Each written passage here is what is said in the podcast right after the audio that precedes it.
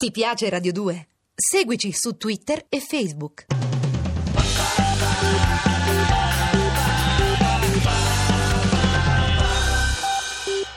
È nato in una favela in Argentina.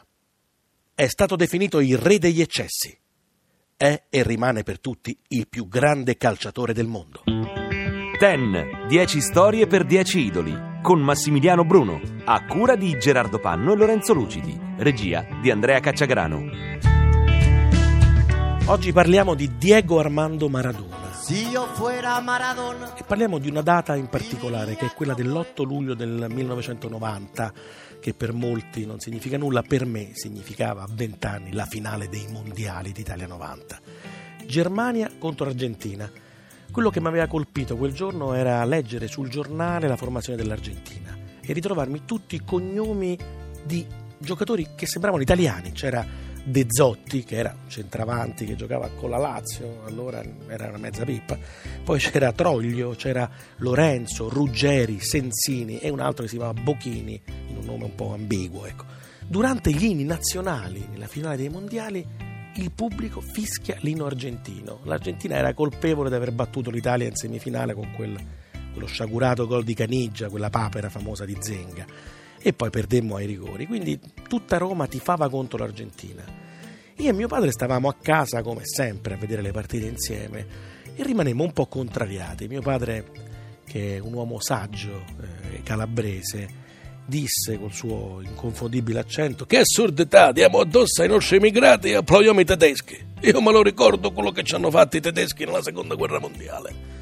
Ed effettivamente non riuscivo a dargli torto a papà. Mi stavano più simpatici gli emigranti argentini, italiani, diciamo, piuttosto che i nipoti dei nazisti tedeschi. Quindi in quel momento uh, mi soffermai su Maradona che ripreso dalle telecamere sussurrava con rabbia fra le labbra Hijos de puta Beh, ero d'accordo con lui e non c'è bisogno che vi traduco che cosa significa. La partita poi la ricordiamo tutti, eh, finisce 1-0 per la Germania con un rigore dubbio trasformato da Breme, un terzino dell'Inter. L'Argentina con due espulsi, polemiche, aggressione all'arbitro e poi quella premiazione, poco prima che Lothar Matthäus alzasse la Coppa del Mondo davanti alla curva sud, il pubblico che lo inneggiava, ci fu la premiazione degli argentini e lì rimasi colpito dal fatto che Maradona cominciò a piangere a dirotto. Non ce la faceva, era sconfitto, si sentiva umiliato e tutto il pubblico infieriva su di lui nella più nefasta manifestazione della non solidarietà. Solidarietà che invece avevano i suoi compagni che appena hanno capito che le telecamere mandavano sul grande schermo dello stadio le immagini di Maradona che piangeva, decisero di mettersi di fronte alle telecamere per proteggere l'amico e mio padre rimanemmo in silenzio. Avevo vent'anni e in quel preciso momento mi sono innamorato di Maradona. Si io fuera Maradona, viviría como él. Si yo fuera Maradona, frente a cualquier portería. Si yo fuera Maradona, nunca me equivocaría. Si yo fuera Maradona, perdido en cualquier lugar La vida es una tómbola de noche y de día. La vida es una tómbola y arriba y arriba. La vida es una tómbola. Quando scrivi una storia di solito eh, racconti di un eroe, no? Un eroe positivo o negativo che sia, che all'inizio è in un modo e alla fine cambia e diventa migliore oppure diventa peggiore. Insomma, questo è quello che noi nel nostro lavoro chiamiamo l'arco di trasformazione del personaggio.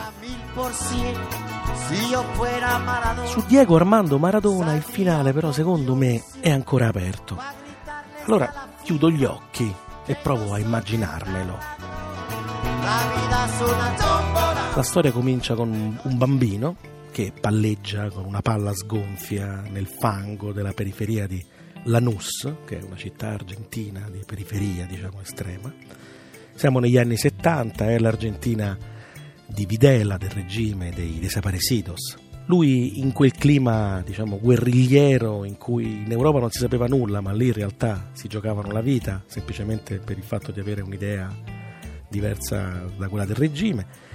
Diego a 15 anni debutta in Serie A, a 18 anni è già in nazionale, per un pelo non viene convocato nei mondiali del 78 dove l'Argentina trionfò. Poi si sparge la voce in tutto il mondo e lui è Diego Armando Maradona, è il nuovo astro nascente del calcio. Vola a Barcellona dove bene o male se la cava e riesce a giocare bene, poi arriva a Napoli dove dicono che Maradona è meglio Pelé, ci hanno fatto mazzo tanto per la ve. Però lui rimane senza amici veri, senza forse la cultura per difendersi e nonostante questo riesce a vincere un campionato mondiale da solo nell'86. Io certe volte penso che Maradona sia un po' come Gesù. Come Gesù lui cade e si rialza. Allora cade per la prima volta ferito da lance piene di, di polvere bianca, donne che vogliono sfruttarlo, nemici mascherati da amici. Viene sepolto sotto i fischi dello Stadio Olimpico, ma si rialza. Cade una seconda volta, in un pomeriggio americano, dopo aver fatto un gol meraviglioso alla Grecia, ossessionato dalla parola doping, da tutto quel mondo del calcio che gli volta le spalle. Anche questa volta si rialza, a fatica, eh? polso, invecchiato, grasso, senza voglia di vivere, però si rialza. Dopo anni di galere, televisioni, risse, tatuaggi, trasferte cubane, Diego si rialza ancora una volta dal suo calvario. E mi viene in mente questa immagine per finire il mio film. È il 10 di ottobre del 2009. Lui è l'allenatore dell'Argentina. La stampa lo critica, serve una vittoria contro il Perù, altrimenti addio mondiali. La vittoria non sta arrivando, lui allora decide di fare un colpo a sorpresa, manda in campo un vecchio giocatore, un suo vecchio amico, si chiamava Martin Palermo, anche lui col cognome italiano come molti argentini, anche lui di origine italiana. Lui era famoso questo giocatore perché in una partita sbagliò tre rigori con l'Argentina. Quindi per tutti era considerato una pippa, quindi Maradona era considerato un pazzo a mandarlo in campo proprio una partita decisiva. Diego sembra preoccupato. Al 93esimo di quella partita un colpo di stinco di Martin Palermo regala la vittoria all'Argentina. Lo stadio esplode, Diego Armando Maradona sembra improvvisamente un dodicenne, un ragazzino, prende la rincorsa sotto una pioggia soprannaturale, si getta sull'erba bagnata scivolando con la pancia, come veramente un bambino nel tributo generale. Nel finale della mia storia, Diego non cadrà mai più. Ha vinto contro tutto e contro tutti. È ancora vivo. Cambia lo superficial, cambia también lo profundo, cambia el modo de pensar. Cambia todo en este mundo, cambia el clima con los años, cambia el pastor su rebaño, y así como todo cambia, que yo cambie no es extraño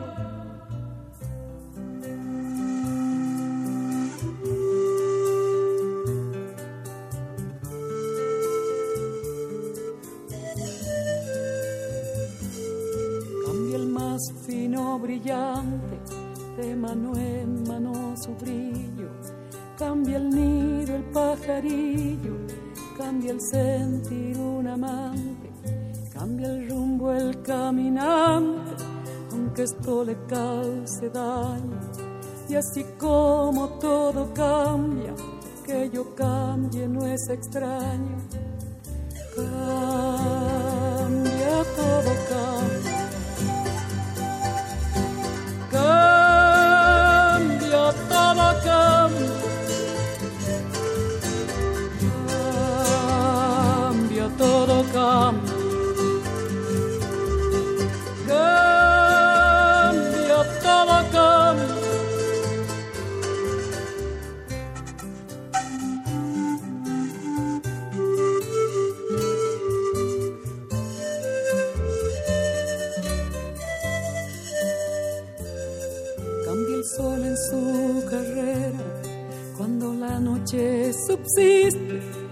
Cambia la planta y se viste de verde la primavera, cambia el pelaje la fiera, cambia el cabello el anciano.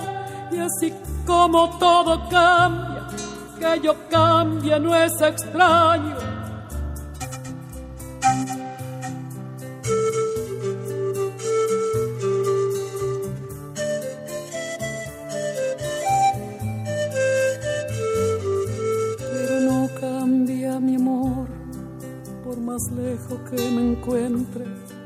ni el recuerdo, ni el dolor de mi pueblo y de mi gente. Lo que cambió ayer tendrá que cambiar mañana, así como cambio yo en esta tierra lejana. Cambia todo, cambia. Cambia todo, cambia.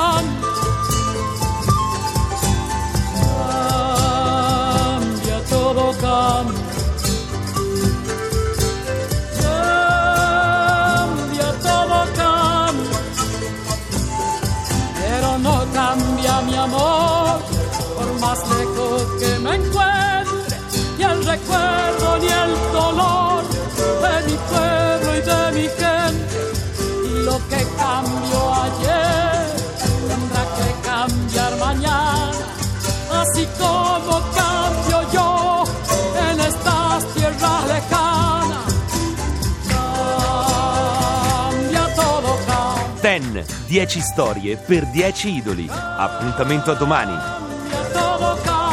Le puntate sono scaricabili in podcast sul sito radio2.rai.it.